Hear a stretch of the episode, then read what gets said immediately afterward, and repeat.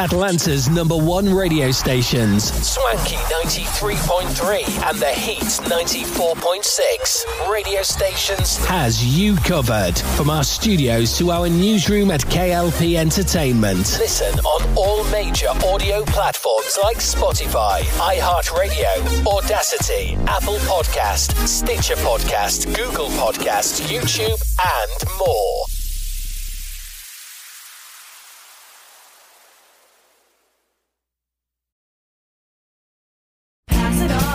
You've heard it said, he's a diamond in the rough.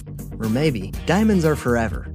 Here's something else I've learned about diamonds they're just pieces of coal put under pressure for a long, long, long time.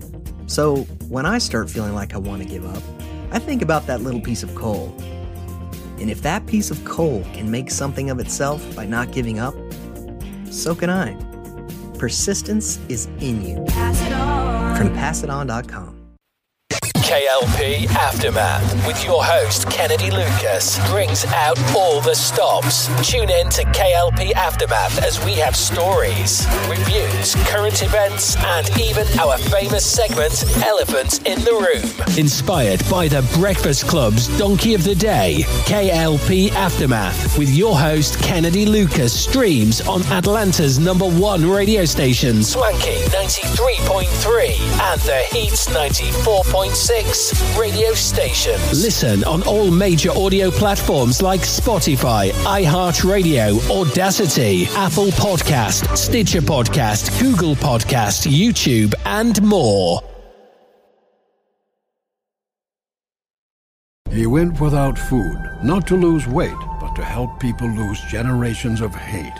While many around him rose up with violence, he sat down for peace. When others used religion as an excuse for war, he used it to remind them of love. Mahatma Gandhi made the world a far better place by reaching out with the strength he cultivated within his soul. Soul is in you. Now pass it on from PassItOn.com. You are now tuned in to Atlanta's hottest radio show. Our stories from our studio to your ear. It's the Beyond Swanky podcast. With your host, Kennedy Lucas. On Swanky 93.3 radio station. The Heat 94.6 radio station. Good morning, Atlanta. Yes, we're back to the studio, the Beyond Swanky podcast, season two. I'm one of your hosts, James Myers. Welcome back to the podcast, a radio station, if you will, to all of our uh, fan base out there that's been tuning in thus far. I know we've been gone for about a week now, but it's good to be back in front of the studio to give y'all another exciting podcast for this glorious Monday. Podcasting worlds, I gotta say, because we've, we've been all over the place uh, when it comes to radio and production. But we're back. We're back of course, we've got our main host, our main guy, our main man, KOP Kennedy Lucas here in the studio, along with Monica Gray. What's going on, y'all? It is a good morning indeed, ladies and gentlemen, boys and girls. Uh, like James have mentioned, welcome back to the podcast, the Beyond Swanky Podcast, Season 2. Uh, I'm, I like that intro you said, main man, the big man. Uh, it is I, KLP Kennedy Lucas. Uh, yes, we are back. We're, we're officially back here in the studio, Swanky Studios, for another great podcast. Not just uh, podcast for us, but a podcast to our fan base. Yes, if you guys saw my latest Instagram uh, video, if you will, uh, we've been uh, yeah, I, we've been we've we've been gone. Right, uh, it was movie release week last week. Uh, you know, Street Style Homecoming and 1943 got released. So we had to do a lot of promotions and marketing for those movies. It had some good numbers opening week. Uh, it was very, very good for us. Um, in the Instagram short that I did a couple of days, a couple of nights ago, uh, thanking everybody that's been, you know, tuning in and doing, doing, uh, you know, watching or renting or buying our films. It's been glorious. Uh, where have we been? That's where we've been. We've been promoting. We've been working on another new podcast uh, that's coming up very uh, shortly for KLP Entertainment. So we we we hustling. I got to say that, James. I got to say that we've been hustling. We've been doing some great stuff. Um, yeah, that's the, I can't I can't I, th- that's all I got to say on where we've been. We've just been doing uh, promotions when it comes down to it. I'm so thankful uh, for everybody out there. I'm so thankful for um, people who, who watch the, the screening of the film. Uh, uh, you know, of both films. Very, very grateful for that. Uh, we introduced Apollo Films as another acquisition for KLP Entertainment. So we've got some things on the pipelines when it comes down to that as well. Very, very excited. It's a very exciting week this week. We've got so much stuff coming out this week uh, when it comes to shows and movies and, and meetings and keynotes. We'll get to all that later on throughout the week. But we've got a show. But first, we cannot forget uh, Miss Monica Gray back up in the studio in the meeting with us all, all over the week. We've been having meetings. But Monica, today we're doing a podcasting. How are you? Man, it feels good to be back. Uh, back into the studio, back into uh, doing our thing, back doing what we do best, and that's podcasting. Very, very excited. We've got some things to talk about for sure. Cannot wait to get through the topics today. But like I always say, ladies and gentlemen, it's your girl, Monica Gray, back into the studio for yet another exciting pod. Uh, very, very excited. Uh, thankful for all of our fan base. I gotta say, me and me and Simone, we talked about the intro, and Simone's doing her thing on the other show, KLP Aftermath. Guys, if you missed that, uh, the latest episode of KLP Aftermath season five with KLP Kennedy Lucas and Simone, and Mason Carter is actually on the show as well. Doing the thing, doing the thing. So I'm good. I'm blessed. I'm highly favored. It is officially springtime. It's hot. Hot girl summer is around the corner. We get into it. We get into the great weather, getting into the greatness of this weather. It's been rainy some couple of days here in Atlanta, uh, storms, but I'm thankful that it hasn't gone bad. Uh, our our first of all, I gotta say our our prayers goes out to everybody down there at Fort Lauderdale. Uh, it has been flooded for the last couple of days. And I see it on TikTok, I see it on Twitter, I see it on Instagram. And a lot of people's houses are getting flooded, people's cars are getting flooded out the way. It, you know, it's a sad occasion. So, you know, on behalf of all of our cast and crew members uh, for the Beyond Swanky podcast and KLP Entertainment in general, our, our prayers go out to the people. I hope everyone down there will be able to recoup from everything it's a sad dynamic. It really is a sad dy- dynamic when things get flooded and you lose your things, and some things may not be covered in insurance. So when it's gone, it's gone. So it's just it's a sad occasion. So yeah. Yeah. So uh, what Monica said, guys, on the air this morning. Uh, our condolences to all of um, people of in in, Flor- in Fort Lauderdale. I, I feel bad when things happen for people like that. I always will say, and Charlemagne the God on the Breakfast Club would say it kind of best. The craziest people sometimes live in Florida. So I, I agree with that. Um, but I, I, I, do feel bad for the, the good people that are losing their stuff due to the floods. Um, yeah, it's a sad, sad dynamic. Um, so, guys, we're back into the studio.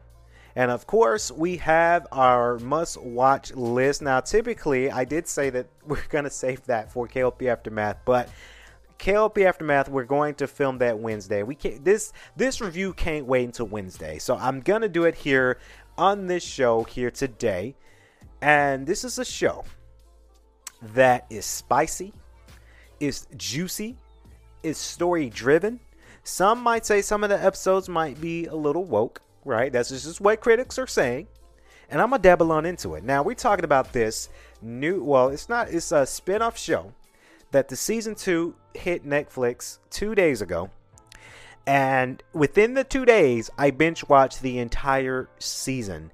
Now, this show was given 100 percent on Rotten Tomatoes and a 6.2 out of IMDb.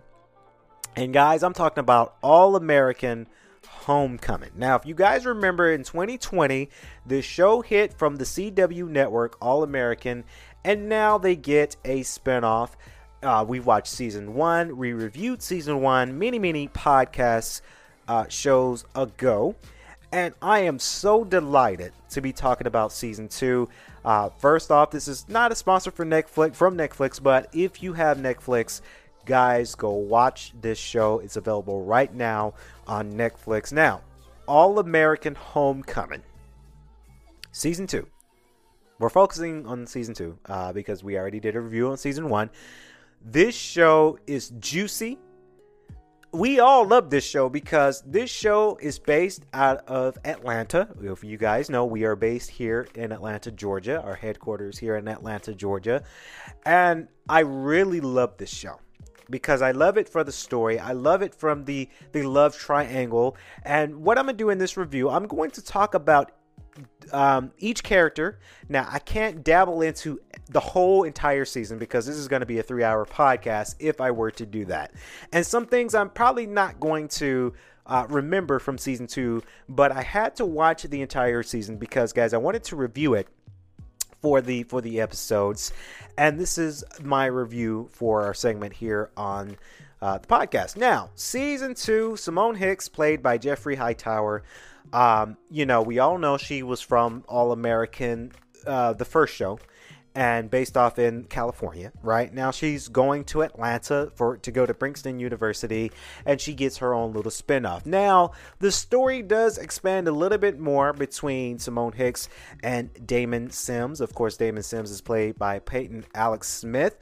Uh, all these actors and actresses are tremendously well. Like they're they're acting, they're they're their presence on screen is quite amazing. I really liked how season two they expand on mental health. You guys are going to see that a lot in this season. You're going to see that a lot when it comes to students finding themselves, refining themselves, and having mental health. Now, you see this with everybody. You do. You see the expansion of Damon and uh, Jesse Raymond, the the uh, his, his, biological father, and then you see kind of a back uh, story with his adopted father, and then the parents come into play. Right now, you got Amara Patterson, played by Kelly uh. She is President Patterson, so she's president of the school. That really expounds on, first of all, black excellence and uh, the first female president of a university at an HBCU. I like it when shows expound more on HBCUs. I think we need more shows like that. Um, the other show that I can kind of compare that to is Dear White People, right? Where it was a, a, the origin story happens in a HBCU, and now you get to see another story expound on that. Is really for us. Uh, it is. It really is for us to see, you know, an all black cast and expound more on the HBCU because it is true that nowadays HBCUs sometimes get looked wrong. Right? We do. They they they really do get looked wrong, unfortunately, in today's society, and they're expounding more on that for sure. Now you've got uh, Rhoyle Ivy King play Miss Nathaniel Hardin. They're really expounding uh, on the LGBTQ community and rec- and recognizing the pronouns and and their uh, pronouns uh, as, as, she, right? You got Camille Hyde that plays Thea, primarily my favorite character because she's sassy, she's sexy, she knows what she wants, she's hot, right? She's going through something because of an injury. Now she's losing her her her her her drive to play tennis, right? Throughout this season, she's going through some stuff while also dating Damien, right? She breaks up with Damien within the season because she don't know who she is because tennis was her love. And now that she's been injured and she haven't been playing and she's not number one at the tennis team anymore, she loses herself. Right? You've got Sylvester Power, uh, Powell. He plays Jr. You know, in the first season he was sick, but now in this season, spoiler alert to a lot of people, by the way, if you haven't seen season two, but he doesn't be. He's not as sick. He joins a, a frat, the the KEK, right? And there was some scenes about the KEK. I'm glad that I look. I'm glad that GGC, my alpha mater, has sorority now, but I probably wouldn't have not been able to be a being sorority, uh, sorority member because taking orders from people and people, nah. How the way you know Jr. and the K KEK frat boys treated the the, the linemen I, I don't know. I, I would have been mad. I would have been disrespected. I would have been like, who, who are you talking to? You know, that's probably why I probably wouldn't have not uh, returned or been in the sorority. But I don't know. Uh, you got Marcus Turner. You know he's back into season ten, uh, season two. He's playing Cor- uh, played by Cory Hardrict. Um, again, he's going through it. He falls in love. Well, he's been in love with President Patterson. There's a love uh, interest there. I'm glad they end up together towards the end of the season. Oops, so, uh, sorry, spoiler alert to a lot of people. Um, very, very good for sure. You've had a lot of celebrities, um, like Reggie Bush was in one episode. You got Mitchell Edwards to play Cam. I feel for Cam because Cam in this season, he's trying to find himself too, Monica. He is because he lost his football scholarship in season one, right? Now he has to figure out how in the hell is he going to afford his tuition, right? Because his father is not really in supporting of him being uh, over at going to a HBCU in Atlanta. He wants him to stay in California because it's in-state tuition. Now he's paying out-of-state tuition, and out-of-state tuition is a little bit higher than in-state tuition.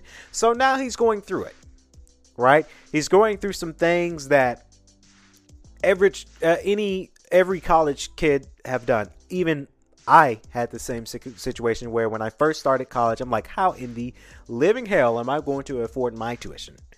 Right? Hence why I became an RA and found an on campus job and, of course, eventually took some loans. Same thing with Cam, the character, played by Mitchell Edwards. He, he works for President Patterson as an assistant. He's joining a front to get the scholarship. And towards the end of the season, of course, JR helps Cam out because they got a, he got a sponsor of $64,000 in tuition. That's huge. That's a, that's big money when it comes down in tuition. Now, uh, Orlando Lando uh, Johnson is played by uh, well Martin uh, Bobb-Semple. Uh, excuse me, Bob Simple. He plays Lando. He goes to Hawkins, but he really wants to be at Bringston. And of course, there's a love interest, uh, love interest between him and Simone. But it's all, it's all a big triangle, really. It really is a big triangle between Simone, Damon, and Lando and Thea. It's all because one, uh, you know, it's, it's Damon and Thea. They go together, but then Damon end up liking Simone, and Simone pro- has feelings for Damon, but you know, she also has feelings for Lando. It's a it's a big conglomerate of, of a love uh, triangle, a love interest, if you will. Uh, Keisha, played by Netta Walker. Keisha, I feel for Keisha. I do because you know Keisha, the character in this season, she is taking a dance class, and her professor, Professor Pace, uh, Professor Pace is a bitch. Uh, not the not the actual actor, you know, she's acting, but the character is a bitch, right? And she's writing some wrongs towards the end of the season. But honestly, revenge is the best thing uh, when somebody is bad karma. James, it is. It's, it's bad karma when it comes down to it. So, Professor Pace pushes her dance students to the limit where they're not eating, they're not self health, they're not sleeping, and it's it's it's destroying Keisha this season because she's working really hard. She has panic attacks. You know, she don't know what to do. She's scared. It's her her collegiate career on the line. There's a lot of things that go on on the line for sure.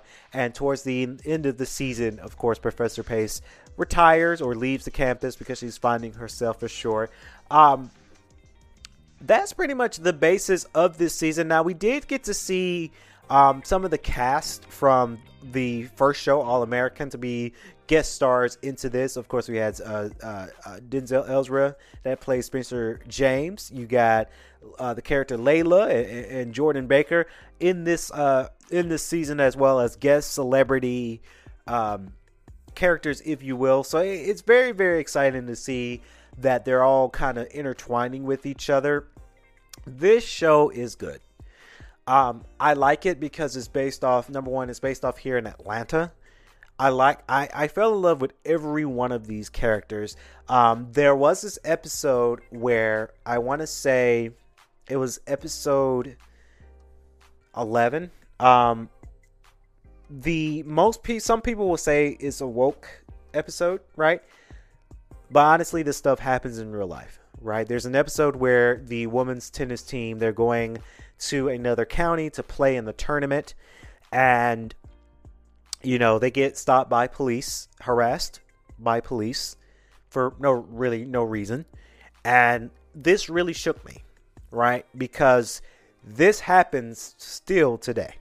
Now, I don't know about many HBCUs in the real world, but this this does happen, right? Where you know police pull people over and for no reason whatsoever, they're they're a college team traveling, honest, innocent black team traveling, but being that this is a HBCU, it's you know. It, it, it's it's scary to to it's scary to our counterparts, if I may. So, this show hits home for a lot of us, a lot of us in the community, I, I, I really do love how they stress mental health in this show, um, how important it is uh, to advocate mental health in universities. I, I think, in my professional opinion, we don't have enough uh, relations of mental health in universities. We don't. And this is a, a lesson to a lot of people that, hey, we need to make sure mental health is especially in today's society coming from covid coming from injustice mental health is everything and i don't see that as much in, in real life universities as this as is depicted in this uh, tv series so uh, the cw has something here um, they did get renewed for season three uh, of, of what i've heard of what i've heard um, Rotten Tomatoes gave it 100%, so it's it's that good. I really recommend you guys watching it. Um, this season is sexy too. And let me tell you how sexy this season is. Because, look, I ain't trying to sound perverted or anything, but how the way the actors kiss each other in their kiss scenes, oh my god. There was a scene in there where Simone and, and, and Damon kissed. They were eating each other's mouth. It felt like that. That seemed like a deep kiss. Good acting. Good acting. Because when they were kissing, I'm saying like when the when the mouth arches a little bit, like he eating a sandwich or something, that's a deep ass kiss. Right? We love it when shows get sexy. Especially that one scene where where Damon oh Thea surprises Damon and she in her bra and panties and she's not not herself, right? She's she's trying to create that distraction. That's sexy. Right? And I think that's the mark that CW they're realizing with their shows is we gotta continue the sexiness of our shows. Because let's be honest, sex sells. Not trying to sound perverted, but it does. So it, it's it's interesting. It's a very interesting take for sure. Um, but yeah, guys, All American Homecoming season two, uh, go watch it. It's available right now on Netflix. Guys, Kennedy's not lying. Season two is very very impactful. I recommend a lot of people go out again along with Kennedy uh, All American Homecoming season two is available right now. So, speaking of what's going on, and I kind of I knew that this was coming. I thought this event would be like later on in April. And I guess we can kind of say because it's kind of mid-April right now. We're getting ready towards the the month being over. Then May is around the corner. But Coachella has been happening for the last couple of days we all have been following suit of Coachella when it comes down to social media, especially Instagram and Facebook. And I've been seeing it all over my Twitter feed and Instagram feed and even TikTok. And a lot of things have been happening. A lot of good things have been happening for Coachella. We looked at the list of members and, and people that are uh, at who are at Coachella right now as we speak. It's a lot. It's a lot of great things that's going on with Coachella. Uh, for instance, uh, Billie Eilish makes a surprise appearance with Labrinth at the Coachella uh, event. Uh, Blackpink, Blackpink perform at Coachella again this year. I think Blackpink has their their mark because when they first appeared at Coachella, I can't remember what year that was. I want to say it was uh, 2019 or 18, one of those teens. I don't know. Um, they kind of made a, a, household name for them to be at Coachella now. Uh, it's it's like almost a giving for Coachella uh, for people to be there. Now, the second day of the, you know, 2023 Coachella uh, event, uh, the Valley Music and, and, Arts Festival took place at the Empire Polo Field in uh, Indio, California. Throughout the day, uh, was technically headlined by, by K-pop stars Blackpink and Calvin Harris, one of my favorites. The most anticipated set for more people was the decade plus in the making first ever live performance by uh, Jai Paul. Now, other highlights include a jaw dropping visual fest from Rosalina, or Rosalia, if I pronounced her name correctly. She's an amazing singer. And boygenius Homecoming, and a Yaeji dance party, and a Sun Soak slay Fest by Charli XC uh, X. Now, for much more uh, Coachella coverage, uh, you guys can follow more out there. These performances look like they're giving it their all. I can only imagine how much these Coachella tickets cost. I've never been to Coachella. Always wanted to, always wanted to go, but you can only imagine that a huge festival like this event could be huge, and a lot of these artists they're getting paid, and I'm sure the tickets are are, are high. You know, uh, they're, they're high because you got such a great lineup when it comes down to uh, uh, Coachella performances, and you know it's a big deal for a lot of people. Now, going through some of the highlights here, we'll talk about uh, Jay, yeah, Jai Paul. Now, after halfway through his live performance ever, and even an evening slot at the Mojave tent, Jai Paul began manipulating the feedback he was receiving in real time. Throughout the final uh, songs of his set, BTSTU, and a glorious rendition of Straight Out of Mumbai, one of the century's most uh, energetic pop stars, if you will, uh, intermittently argued the crowd noise with more cheers, either piped in or this audience mic'd and backplayed on slightly higher volume. Now, I want to know if that's true. Now, this is coming from Pitchfork Reports, guys. I want to know if that's true because I feel like a lot of, I feel like a lot of concerts are doing this kind of thing where they may not have a huge crowd, but they make it look like there's a lot of people on camera for the cameras, and then they have an overlay of an audio audience and they just beef it up a little right? Because, you know, there's been rumors that the UFC does this. There's been rumors that WWE does this, where they may not have a lot of people in attendance, but then they beef it up. And this could be true. Not saying, not speculating anything here on the show, but it, it could be true because you can only imagine how much Coachella, chick, Coachella tickets are. And we're still in a recession. So a lot of people can't even afford gas, unfortunately. So unless you win a giveaway or you got your tickets on the low, it's hard. It is hard to to perform out uh, Coachella tickets. Now, that's what has been said. It's what it's what has been said on there. Uh, Rosalia's live show is a rare pop concert that feels like an innovation. Uh, she sounds magnificent and a total control of her voice, and her dancers are top notched. Uh, very very exciting. But what's more transportive is that way she uses screens, allowing documentary style shots to follow her backstage and beaming her on her own handheld front facing camera footage to the Jumbotron. Eye popping video elements were already in effect during the Motomami tour last year, but they feel especially fresh and even overdue at Coachella and its popular annual live stream. Why not perform for fans at home as much as those present, which is a smart idea. I think this is a smart idea if you are able to somehow perform for your audiences that are there, but for people who will want to watch it at home. Now you've got a concert that you're giving for the people at home, probably upload it to YouTube. You're probably going to get about 5 uh, to 10 million views on, let's say, if it's your content of you singing and you're able to upload it to your YouTube channel.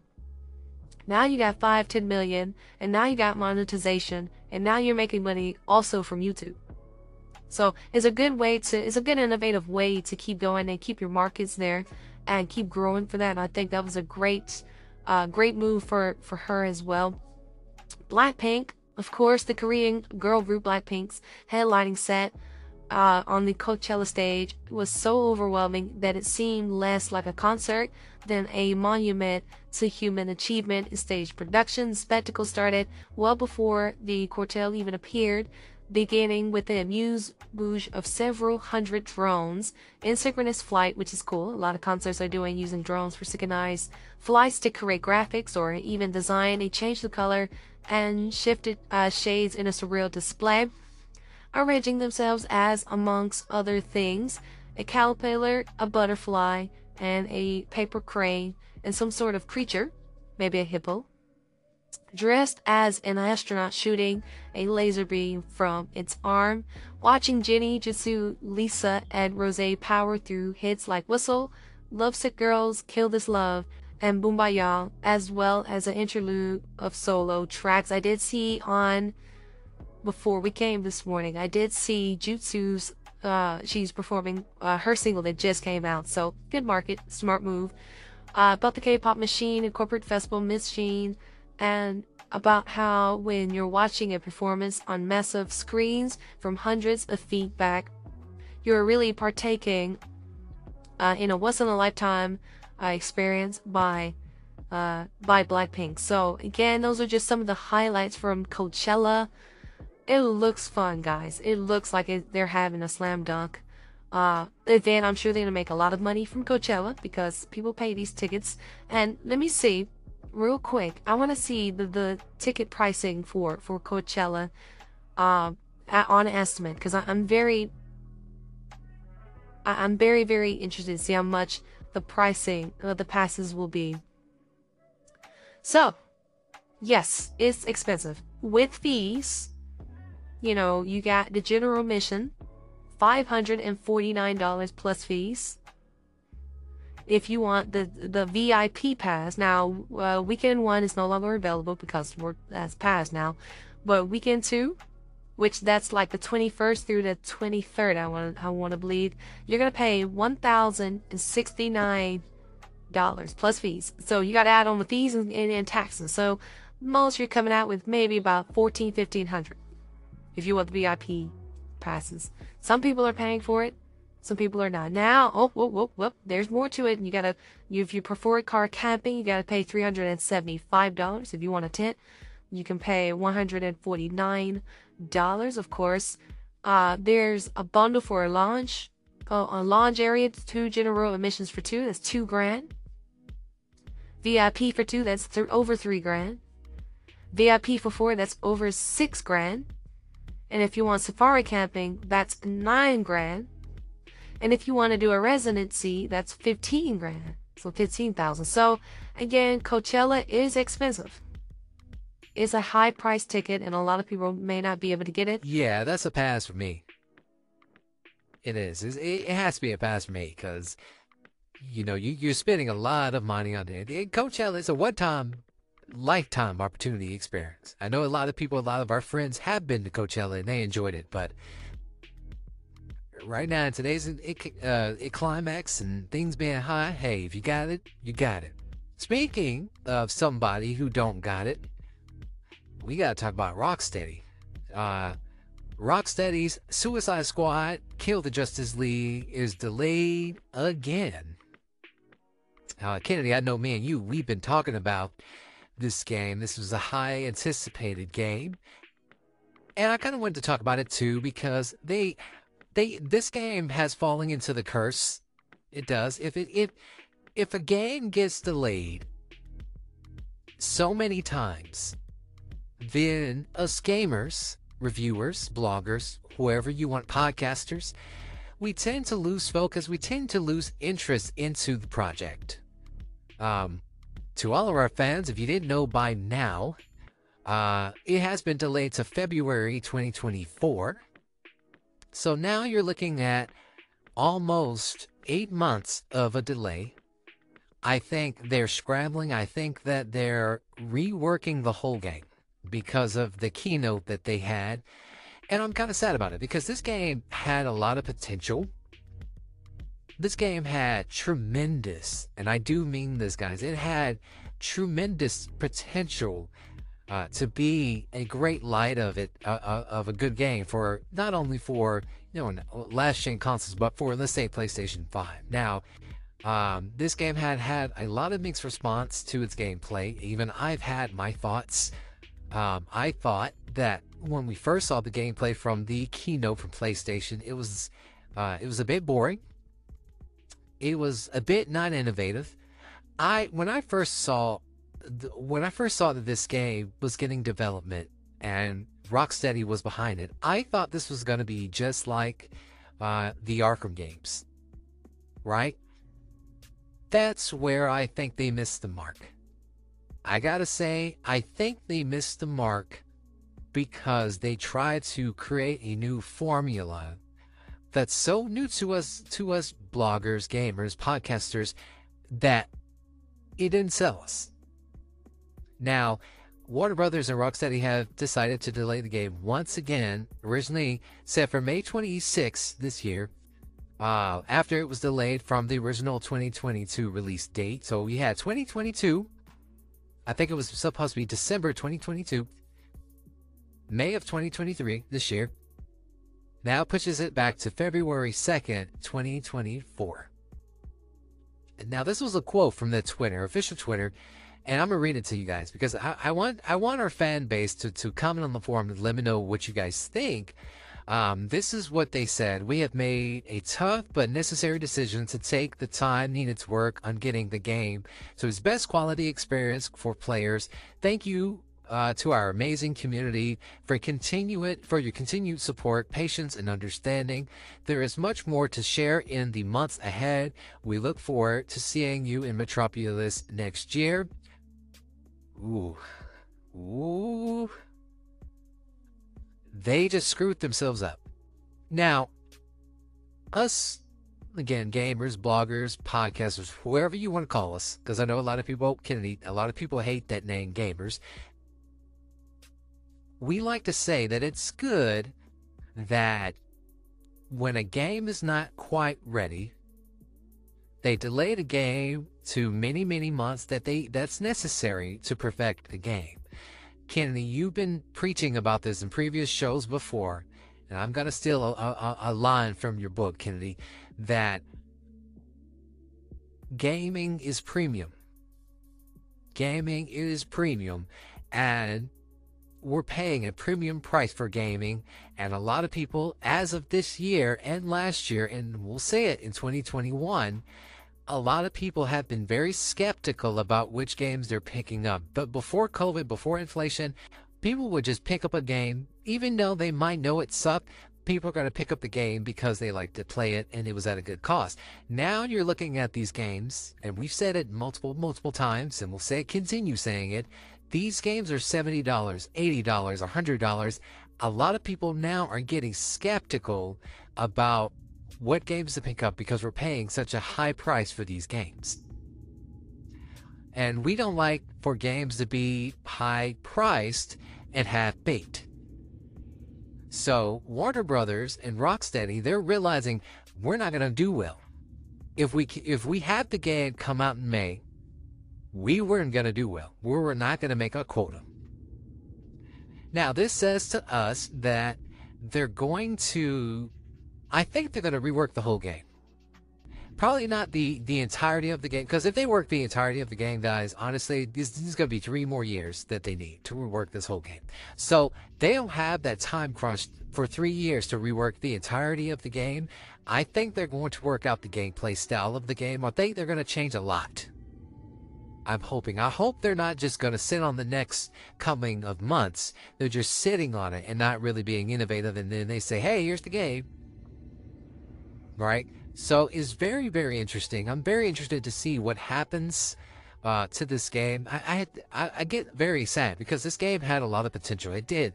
Um, my, my take from it, guys, I didn't like the gameplay when they, they showed it off. I didn't like how everybody had AK-47. You know, everybody had the same gun. There's no there's no pizzazz to it. There's no there's no change. There's no okay. So if if Harley Quinn's gonna have a, a shotgun, or let's say Deadshot deserves a hot a shotgun because he's Deadshot, have Boomerang has a different type of weapon. King Shark should have a different type of weapon, right? They all shouldn't have the same weapon. It's kind of boring. Now, the game will also mark a long-time Batman voice actor Kevin uh, Conroy's final time as the Dark Knight. God, uh, rest, rest in peace to Kevin Conroy. Uh, yeah, still in development for PlayStation 5, Xbox Series, and PC via Steam. Again, we look forward to this game, I guess, in February 2024, but by the time February of next year comes around, there's gonna we're gonna be playing all the other games. We're kind of gonna we're kind of going to forget about this game, right? It's the same thing with the game uh, Black Myth, uh, Wukong, right? We that game got delayed so many times, and I feel like that game comes out next summer. So I, I hope these highly anticipated anticipated games. I hope we don't lose interest. I hope that we don't forget about them. But Suicide Squad Kill the Justice League is on that list of games to be forgotten by gamers because there's going to be so many other games that we're playing. And then when February of next year comes back around, we're going to say, oh yeah, I forgot about that game. When did they work on this game? Let's see what they did. I, we kind of forgot about it. So now let's see if we might pick this game up. Comment below, guys. Want to hear from you guys. What do you think about this game getting delayed for a third time? We want to hear from you. Yeah, that's unfortunate for Rocksteady. Uh, I had highly anticipation for uh, for this game too as well, James. But uh, yeah, it's it's a sad dynamic. It really is, and I, I'm one of those people that you know if a game gets delayed so many times, then I'm like, eh, well, then I don't know now. When the game comes out, I'm gonna be a lot more skeptical. Like, do I really want to pick this game up because I've been waiting years now for this game? You know? So uh, i agree. I do think they're going to rework this game um, because they realize the market they realize they, they and it's good right? It's good that the, the company listened to the community right? Because the community and there's been a large community of people not liking what they saw from the keynote. So it's like okay yeah. They're saying oh shit like we're not going to make sales from this game because nobody's going to buy it because they have their own bias. And it's true. We're in, we're in this recession. We're in things being premium, people are not going to want to just so easily pick up a game that's going to suck, right? People will rather save their money. Um, so we've got Arthur up in the studio this morning uh, for the Beyond Swanky podcast with the sports news. We're talking about Robert Williams. Is that correct, uh, uh, Arthur? Robert Williams makes Celtics history with electric game one versus Hawks. Robert Williams makes Celtics history with electric game one effort originally appeared on NBC Sports Boston. Boston, Robert Williams was at his game-altering best in the Celtics 2023 playoff opener. The high-energy big man only tallied 12 points Saturday afternoon at TD Garden, but did so on a perfect 6 of 6 shooting while stuffing the stat sheet with 8 rebounds, 2 assists, 1 steal and 1 block in Boston's 112-99 win over the Atlanta Hawks.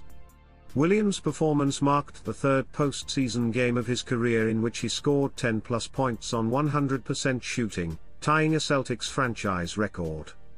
Ed Pinckney is the only other player with three such postseason games with the Celtics, during the 1990 and 1991 playoffs. Williams' previous two perfect games came during the 2020 postseason, both in wins over the Toronto Raptors in the second round, but this might have been his most impactful of the three. The Celtics consistently found Williams at the rim for highlight reel dunks, and he kept the ball moving with quick reads on outside touches. On the other end, Williams played his usual dynamic defense, forcing the Hawks to settle for outside shots and erasing those that came near the paint. It's just his presence at the rim on both ends of the floor, Celtics head coach Joe Mazzulla said after the game. I thought he did a good job of protecting us in the paint, especially in the first half. I thought he did a great job keeping his spacing and creating screen angles for our guys. So when we have that vertical threat it really helps us with rim protection as well. Health has always been an issue for Williams, who only played in 35 games this season due to various injuries. But when he's 100% and impacting winning at both ends like he did Saturday night, the Celtics are very hard to beat. Thanks, Arthur, for that sports news about Robert uh, Williams and the and the Celtics versus our Hawks. It's always good. It's always good. Now, we've got, as always, now this is the Beyond Swanky podcast, if you guys didn't know as of yet. And on this show, we like to go beyond the swankiness uh, with when it comes to our topics of conversations. And I wanted to lean into another conversation that, you know, has been buzzing around. A lot of podcasters have been having it's not really an issue, guys, but it's more of a, a topic of conversations of, of, of what will happen. And I, I think I know the answer to this question I proposed to not only us here at Swanky Studios, but to the, our audience out there. You know, this is a question.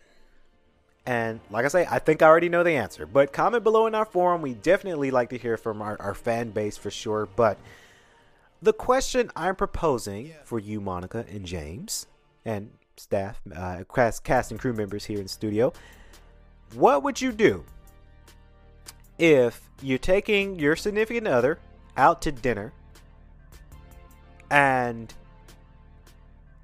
they started ordering a lot of food? Now, this question goes to to a lot of people who might have. Let me take a step back because so not so much for not so much for your significant other. So the question is, what would you do if you had a date for somebody you just met? You're taking them out on a date, and they start ordering a lot. When this is just a date, you don't you're trying to get to know somebody. You're not dating officially, but you're on a date to fill somebody out. First date. What would you do if that person ordered a lot from the menu? And is there a limit? And when I say is there a limit, I'm asking is there a limit for your debit card, credit card, or cash when it comes down to ordering food for your date? And also, what would you do if that date brought a friend? Now, it's simple. I can go ahead and answer that right now. When it comes down to, because I've been on dates before, you know, I've been on dates where uh, you know, the dates go really, really well, and then when you get home, you, you text each other for a minute, and then you don't text no more. I've been on dates where the date mentioned their exes. That wasn't for a good date because th- she's still thinking about that ex. Hey, well, why are you here with me then? You know, I've had dates. I had awkward dates. I had a good date where I thought it was a date and it turned out to be just a hangout. Right? I've I've had dates like that. Those are the weirdest dates when when I think is a date and, and and I'm trying to pay and she's like, "No, I got it. No, I got my half." Oh, that's not a date. That's just a hangout. You you you need to quit that one, bro. Now, if I really like somebody, uh, and if I have a, a good feeling that she likes me too, then to me, there's not so much of a limit. I say so much. Now, if you order in $500 worth of stuff from the menu, yeah, that's my limit. I wouldn't even spend that much on a date because, goddamn, like who eats, who eats that much? I had to be careful how I, how I phrase that. Who, you know, I think for if somebody invites you out to lunch, brunch, or, or dinner for a date, spend I don't know, spend a good amount, but don't don't be don't be foolish. Don't take advantage of of, of that person. Right? Because that's where I kind of come in. That's where I kind of feel, guys, that, you know, if, if I invite somebody out and they're spending, they're ordering 300 400 $500 worth of food, now you're taking advantage of somebody. You're not humble. That's just greedy. And to me, that's fat. That's just being fat. Right? When you're on a date, this is, is proper date etiquette to kind of go for the cheapest item in there. If you're getting taken care of, go for the cheapest item. Right? I've been on business trips where they say, get what you want. I still order the cheapest thing because it's not coming out of my pocket. Right? It's just etiquette. It's just manners and etiquette. Somebody, if a company is treating me out to dinner, okay, I'm getting the cheapest thing on there. I know that sounds a little foolish. I know a lot of people have their different opinions on that. That's just me being uh, knowing my manners and having out to eat etiquette, date etiquette, treat treatment etiquette. That's just how that's how I feel uh, on that on that on that certain topic. Going for the cheapest menu, I think it's good that if you if somebody's taking you out, go for the cheapest thing. Right? So that way you can really feel the person. Now, you really want to spin a bag when you're really when you're dating someone. Let's say my girlfriend, my wife, whoever she is, you know, if we're in that serious relationship, then yeah, there's no limit because you you my girl. right? I'd be happy to spin a bag for my girl. Now, for somebody I just met and I'm just filling you out, yeah, I'm not gonna be dropping a bag for you because who knows? We might even not text later. Right? We may not text later and she goes off to meet somebody else and then that other man can provide what I can't. Right? That's just how you have to do it uh, in today's society, in today's uh, climax. You go for be humble with, with your dates. Now, if a friend, if if that first date invites a friend, I'm a first of all, I said I this is what I would do.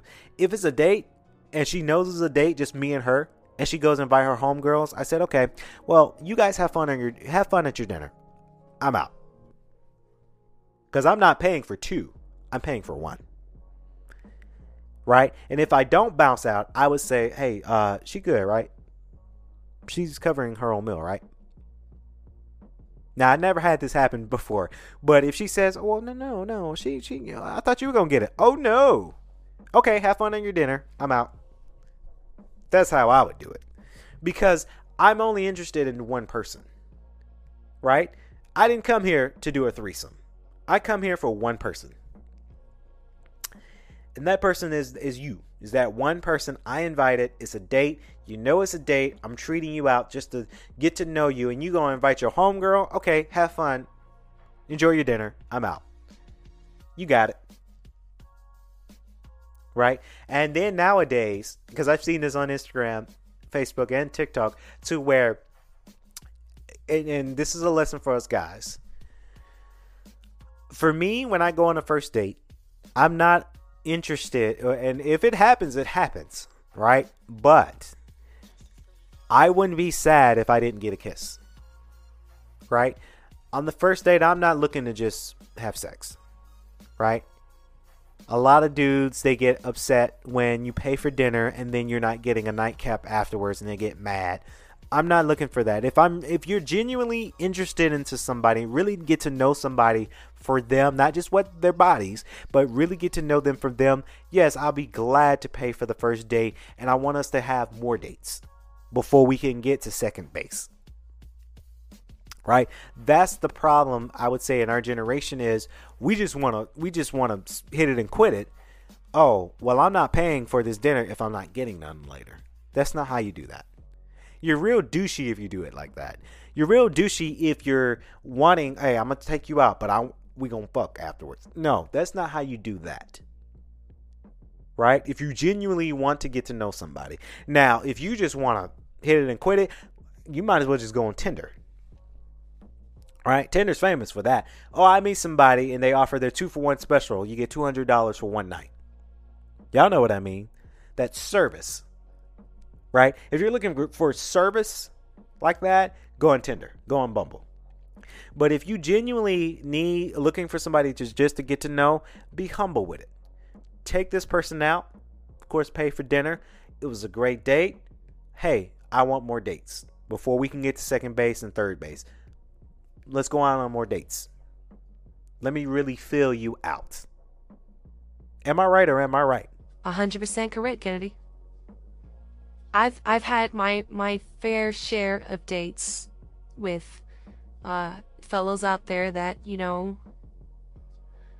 they just wanted, hey, I'm paying for dinner. Are we fucking later? Hate to excuse my French, but it's true. A lot of people they get a lot of somewhere they get like that. And for my ladies out there, we have to understand our value. We understand that as a as a lady, we we have to we have to know our worth. We have to know our value. We have to know. We have to fill our fellows out. Because I'm a firm believer that there are some good men out there, but there are some bad men out there too. And I think for us ladies, it's wrong to go on a date and invite our homegirls. I would tell my homegirls about the dates that I go on, but that I would tell them after the date. I wouldn't tell them before the date. I'll tell them after the date. Right? And one thing I do, and it's just me, is I'm if I'm really interested in someone, I'm not gonna let my homegirl meet him. Because who knows what that can turn up to be.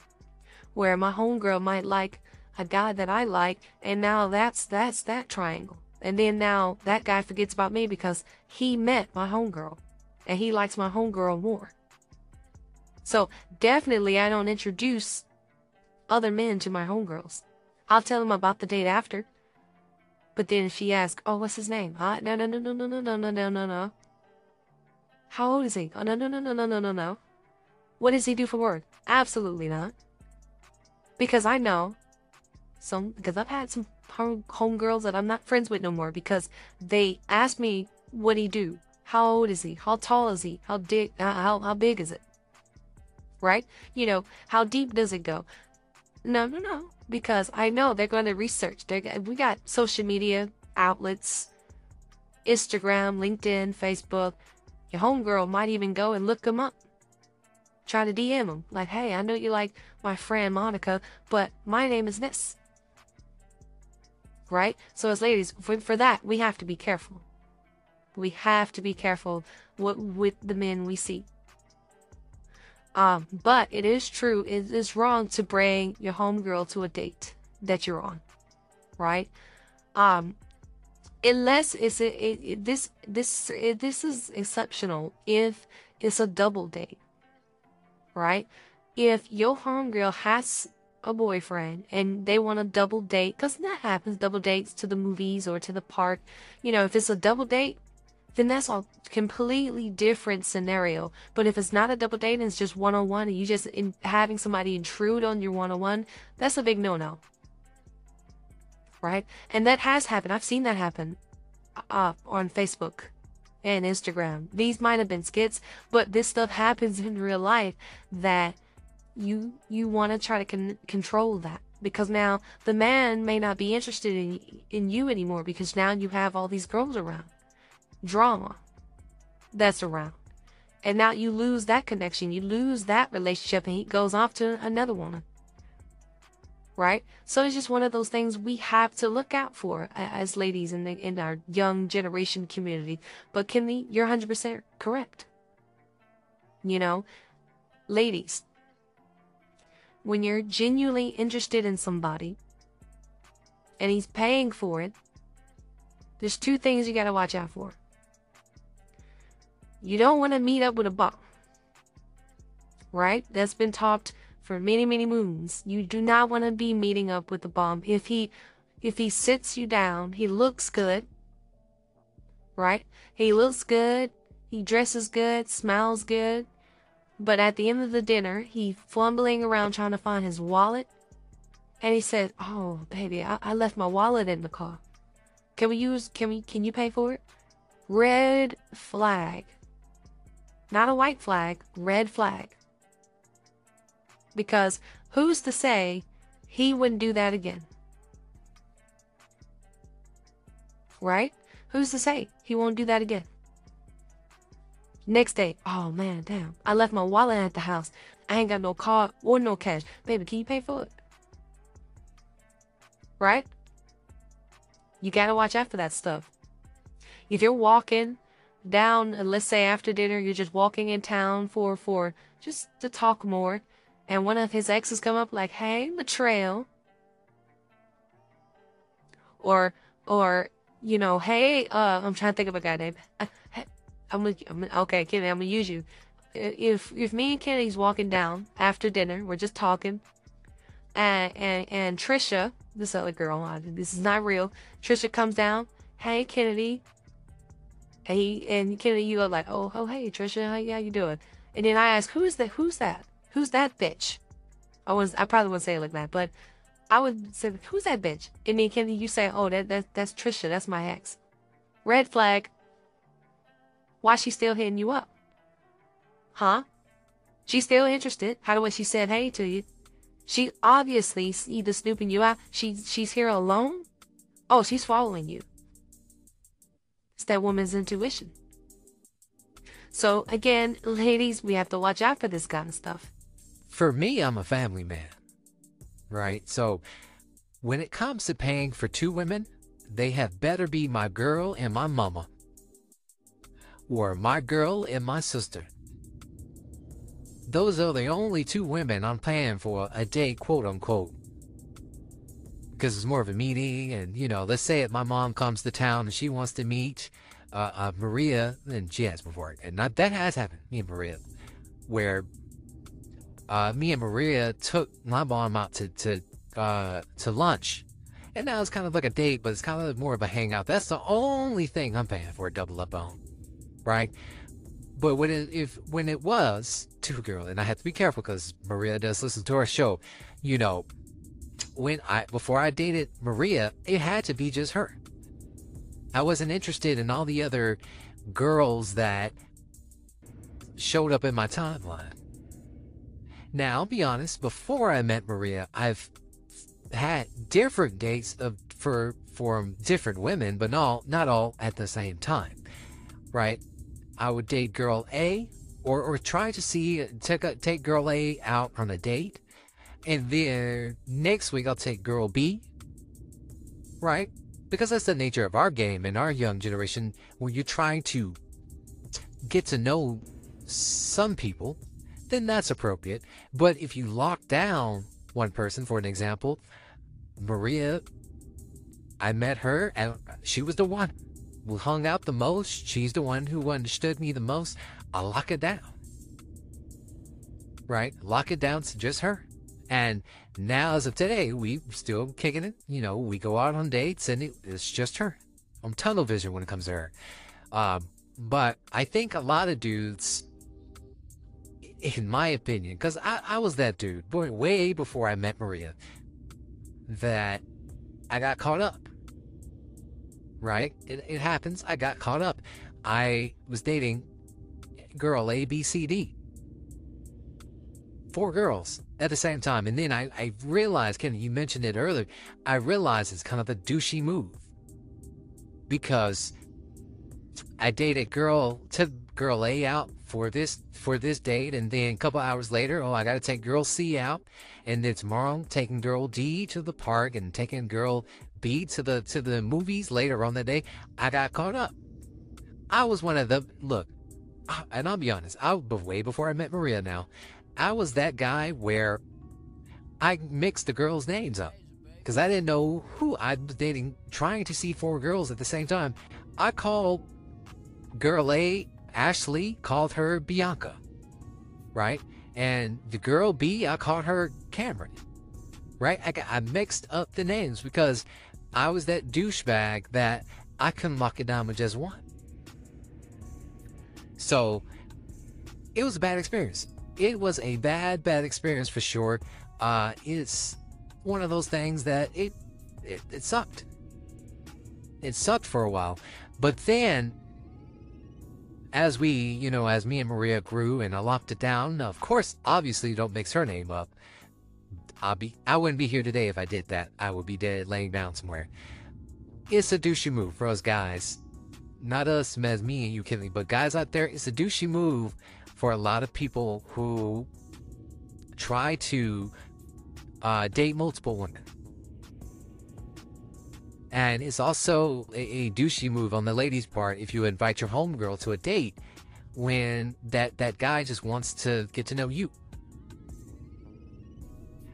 And I gotta say, first impressions is everything. It is. First impressions is everything. So, for my fellas, because Monica, you mentioned it. If you taking a girl out on your date and you forget your wallet, that has your driver's license in there. So the question is, how did you drive without your license? That's the first thing. That should be another red flag. But if you're if you forget your wallet in the car, you better go in that car and get your wallet.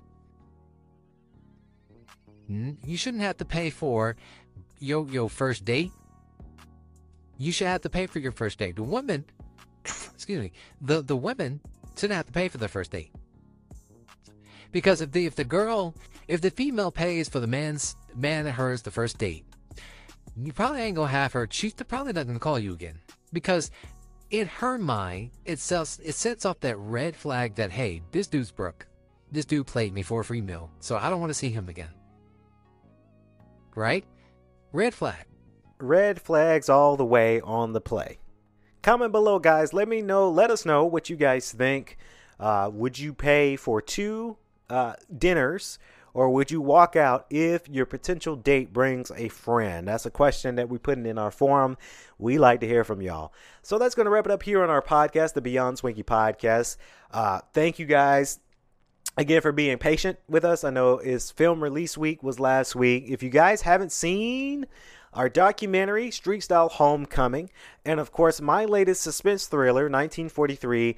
Both films are available right now, streaming today on Amazon Prime Video. Uh, guys, don't miss out. It's available streaming now. Uh, number one, I greatly, I greatly appreciate it, and you will not regret it because these are two films that are, are extraordinary for the springtime as well. So, again, we're going to wrap it up here. The Beyond Swanky podcast this morning, live from Swanky Studios, our cast and crew. As always, I like to say, stay safe, stay swanky, peace.